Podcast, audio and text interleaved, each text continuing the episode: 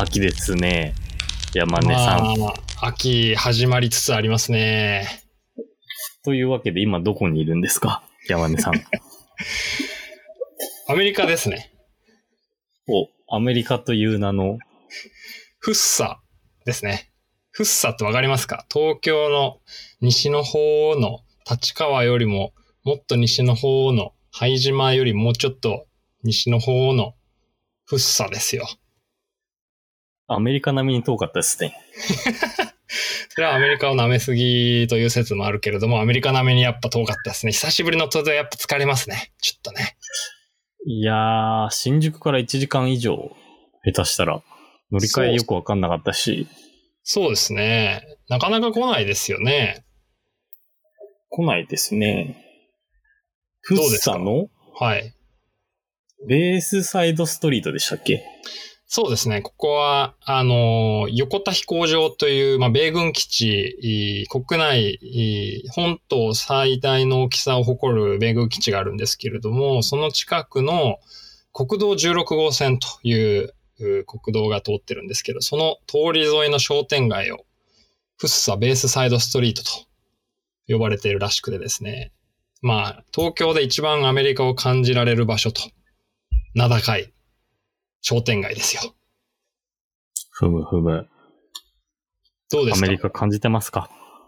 やっぱこう、なんですかね、この三2車線とか3車線ずつあるような国道沿いに、こうシャン車サ線ずつ。そう、ビュンビュンに車通ってる隣にこう、アメリカハウスっていうんですかね。あの、アメ独特の、何なんですかね。アメリカンハウスってこう、掘ったて小屋じゃないんですけど、なんかこう、アメリカのガレージっぽい建物がこう、ずらずらずらっと並んでると、やっぱちょっと感じちゃいますよね、アメリカを。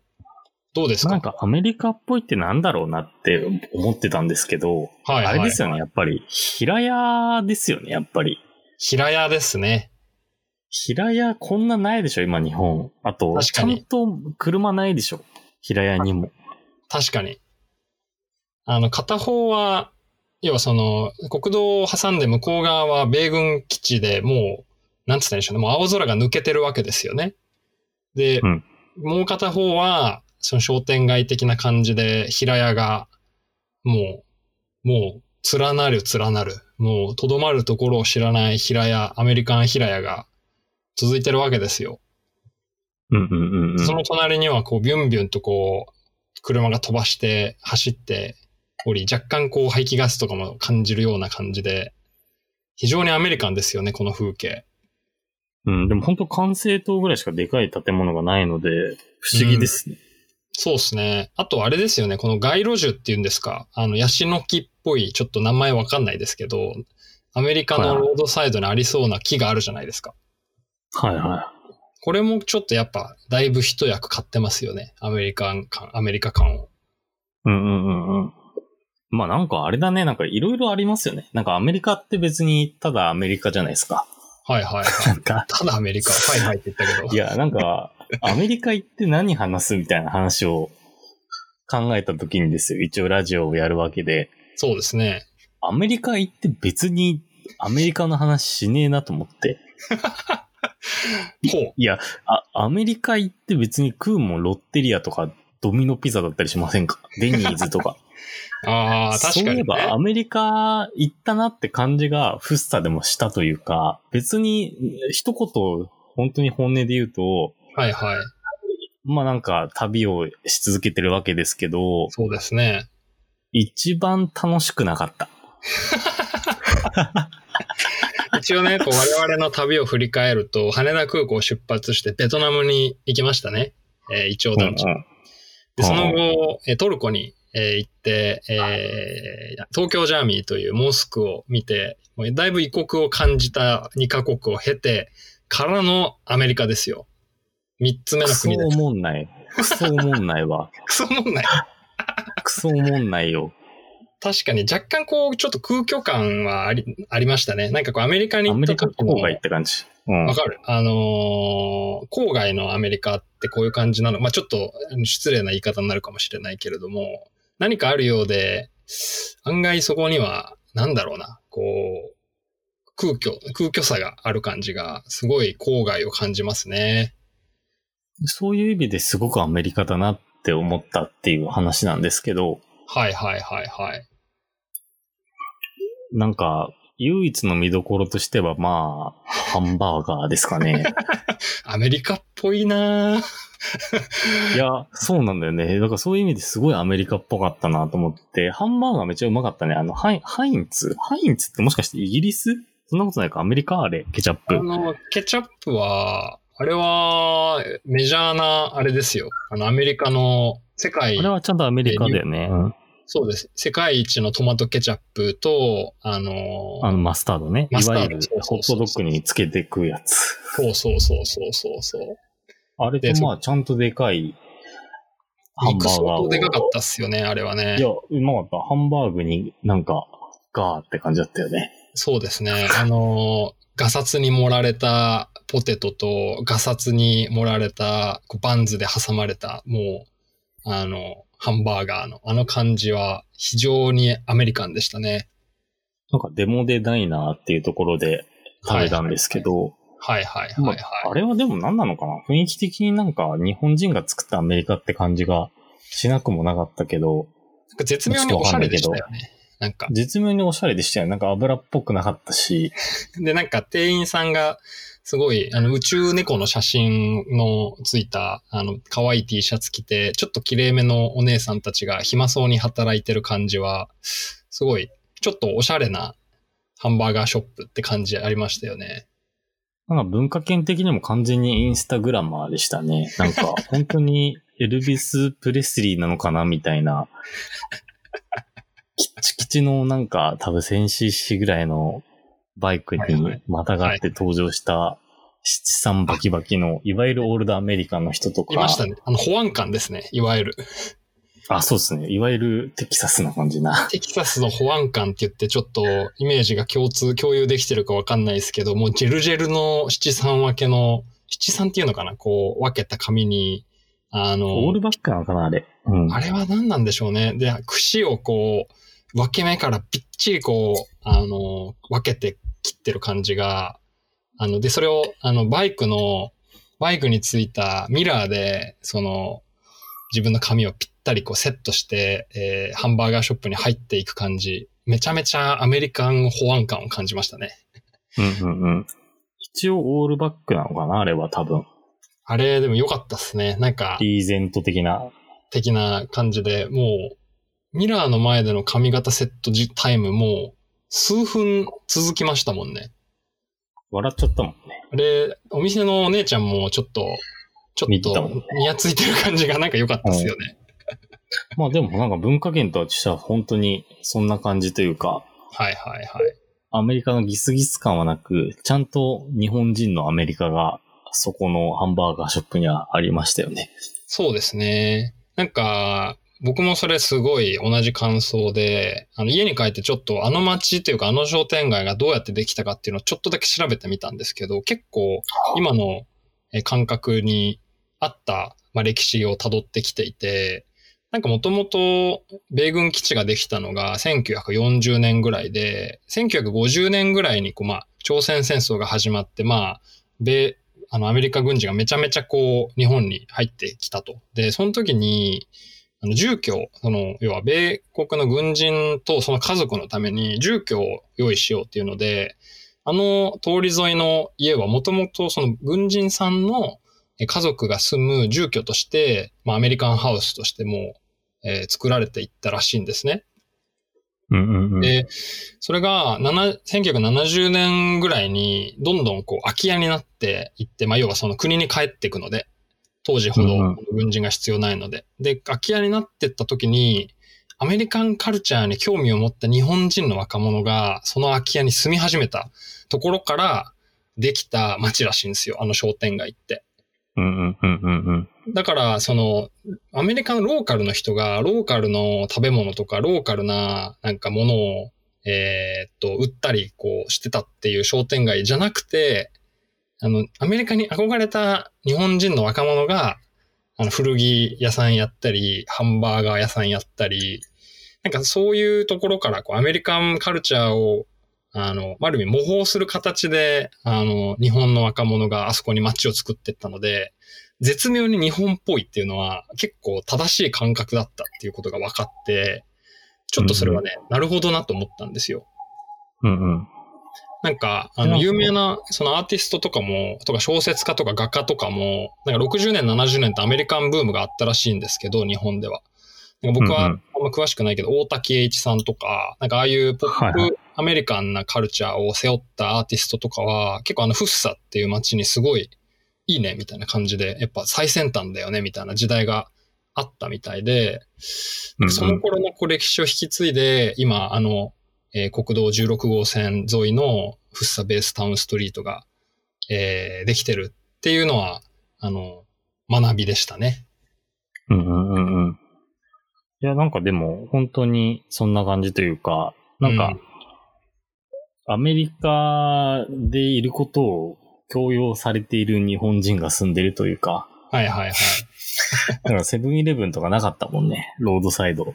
あーなん確かに。かそういういわゆる日本っぽいやつが、なんかちゃんとアメリカっぽい風情を醸し出してないところ以外は、はいはいはい。なんか言っちゃいけないみたいな感じっていうか、はいはいはいはいはいはい。今、あれっすもんね。だって、ちゃんとこう、アメリカの軍人さんのローカルの人は、もう本当にあの、基地内にいるって感じっすもんね。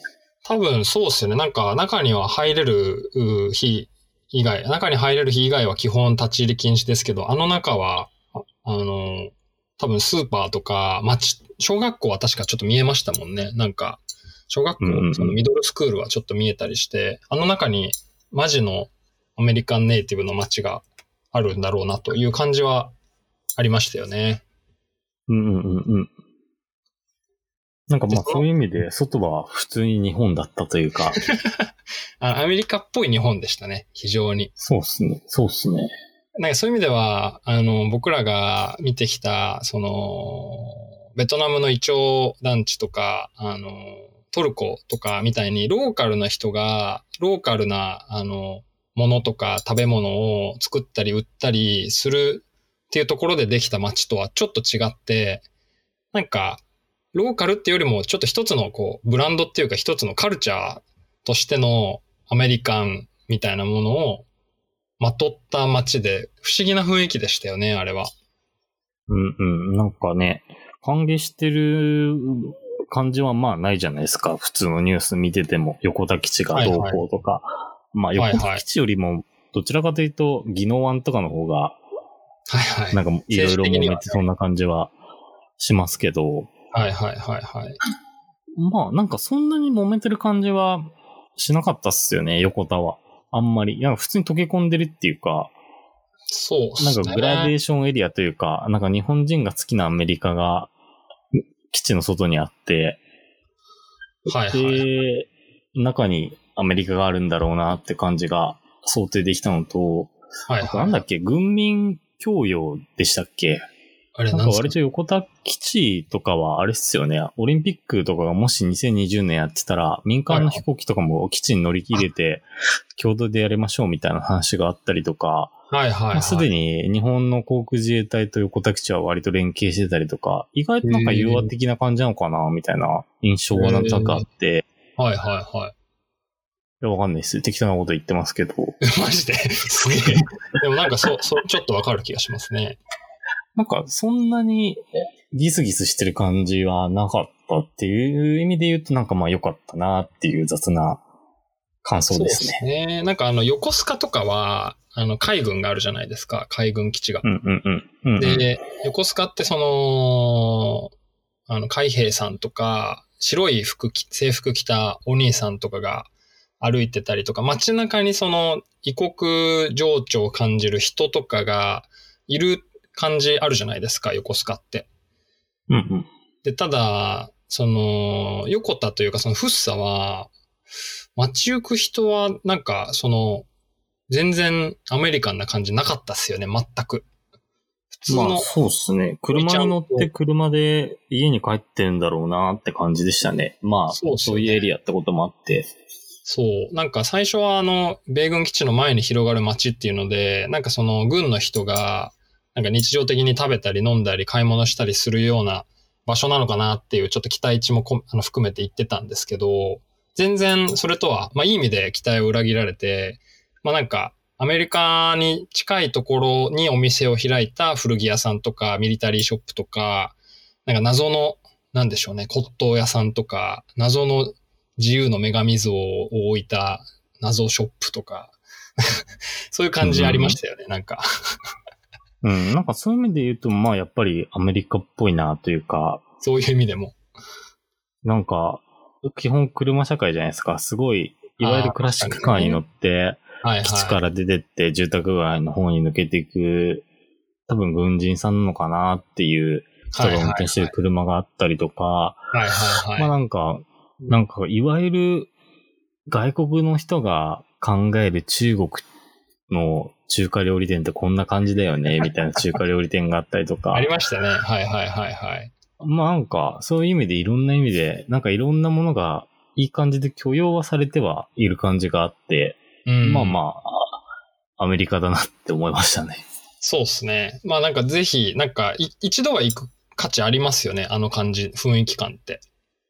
30分だね。マジ？ああ、ハンバーガー食って終わりになっちゃうな。もう行かないな。なるほど、アメリカだから。。アメ だってアメリカだから。内陸部だから。っていうのが個人的な、ちゃんとアメリカだったなって感じがしてよかったですね。そうですね。あのー僕は、まあなんか一度は行くといいんじゃないかなって思うところのリスト。まあ2回目はもういいかなって感じですけど、あでもちょっと良かったのは、あの、US Air Force っていう、あの、あれかっこよかったね。あの、門に、あの、なんなんて言うんでしょうね。米軍基地の門に紋章が掲げられてるんですけど、それがちょっと、やっぱ、エアフ、US Air Force はちょっとかっこよかったですよね。あれはうんうんちょっとゾクゾクしたし、その、その前のにある信号の名前がゲート、第一ゲート前とか、第二ゲート前とかっていう感じで、ああ、なんかちょっといいなーっていう、すごい いいなーって浅いうんうん感想ですけど、ちょっとかっこいいなと思いました。うんあれはうんうんまあなんか、そういう意味で、30分かなって感じはしましたけど。行かれる場合は、福生駅から歩いてもいいし、拝島駅から、えー国道16号に沿って歩いてもいいしっていう感じで、電車の駅からまあ15分20分ぐらい歩いたところに繰り広がる商店街っていう感じでしたね、あれは。うんうんうんうん。そうですね。まあ、なんで本当にロードサイドというか、はい。ただ、ロードサイドだからといって車で行きたくなるんですけど、車で行くと、マジであれは単なる素通りスポットになるということも学びでしたね。まあ歩いても素通りでしたけどね。テンションの上がらなさがやばいですね。いやいや、あちゃんとアメリカだったってことよ。アメリカ行ってもそんな感じなんだから、本当にレストラン行って、タクシーで、ウーバーで、どっか行って、ホテル戻るっていうだけなんだから、アメリカなんか。確かにね、あのロードサイド歩いてるとき、すごいなんかウーバーもタクシーも捕まんなくて、とぼとぼ、あの、歩かざるを得なくなった観光客の気持ちにちょっとなりましたもんね。あの、車が隣ビュンビュン通り過ぎる中、砂ぼこりの中でとぼとぼ歩く感じって。本当ですよ。そういう意味でも非常にアメリカンでしたね。そうですね。なんかまとめで言うと、まあ、ちゃんと都内のアメリカだったなっていう、フッサ、ロードサイド、ロードサイドストリートなんだっけ？ベースサイドストリーレトか。サイドストリートですね。でもハンバーガーはマジでうまかったっすね。なんか求めてたハンバーガーを食べれたので、よかったな確かにと。。よかったですね。あの、保安官みたいな人もよかったですね。バカにしてるじゃないですかいや。いやいやいや。まあ、じゃあ、まあアメリカはまあ、ある程度お腹いっぱいになったということで、次はどこに行くんですか？4カ国目どうしましょうかね。なんか、一応、羽田発でベトナムでトルコでって、こう、なんでしょうね。あの、西回りに回ってきてて、アメリカにたどり着いてるんですけど、まあ、ハンバーガー食べちゃったから、そろそろ米食いたいよね。ああ、確かにね、ちょっとずつアジアに戻っていきますか。世界一周する感じにもなってきたし。ほい。どの辺ですか？じゃあ、中国で。中国ですね。中国、いくつか、あの、ありますけど、どこの中国ですか？いいやつで頼む。え？え？いい中国で頼む。いい中国。まあ、最近なんか、あの、話題というかこう、まあ中華街とか昔から有名ですけど、池袋にある中国は結構、新華僑の人たちが、そう、ディ、集まってて、ディープだっていう話は聞きますね。じゃあそこに向かいましょう。池袋チャイナタウン行きますかそうしましょう。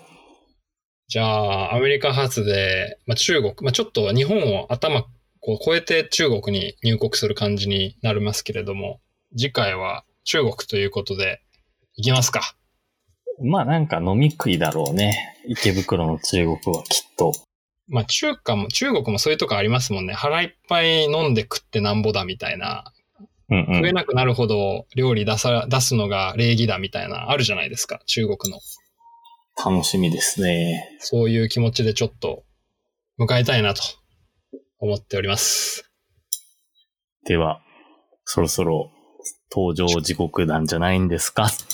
そうですね。そろそろ、登場ゲートの方に向かってね、あの、2週間の隔離を一応、あの、お気持ち的にはしながら来てるので、もう相当、あれですけど、次の中国に向かっていこうかなと。ではでは、また行ってきます。